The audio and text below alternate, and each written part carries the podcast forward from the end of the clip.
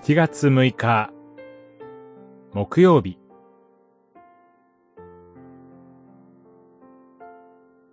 新しい地へ出て行って主に仕える。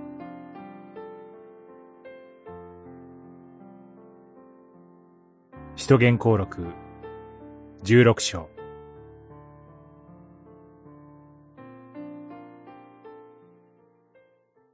マケドニア州に渡ってきて私たちを助けてください。パウロがこの幻を見たとき、すぐにマケドニアへ向けて出発することにした。十六章、九節、実節。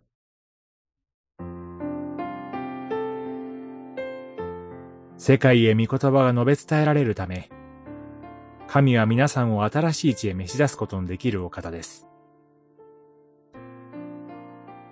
パウロはテモテと出会い、主の導きの中で強力な弟子を得ました。ところが、この嬉しい出会いの後、精霊によってアジア州で御言葉を語ることを禁じられました。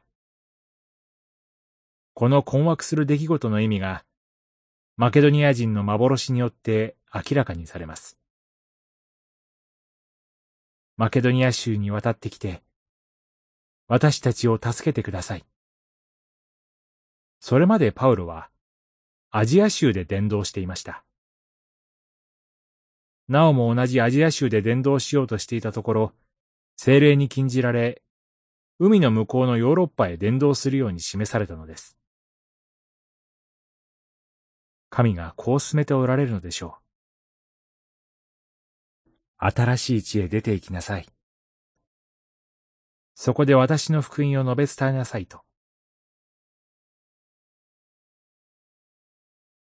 今日の御言葉は、昨今の伝道の困難にあっても、新しい地での宣教、また、開拓伝道の大切さを思うきっかけになるのではないでしょうか。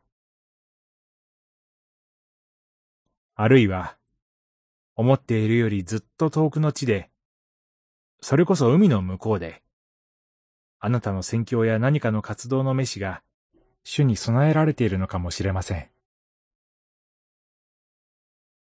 地の果てに至るまで宣教することを神は求めておられます。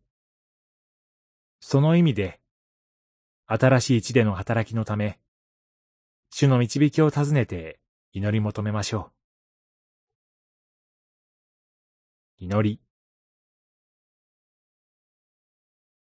あなたが新しい地へ出ていく証明をくださるとき、答える勇気をお与えください。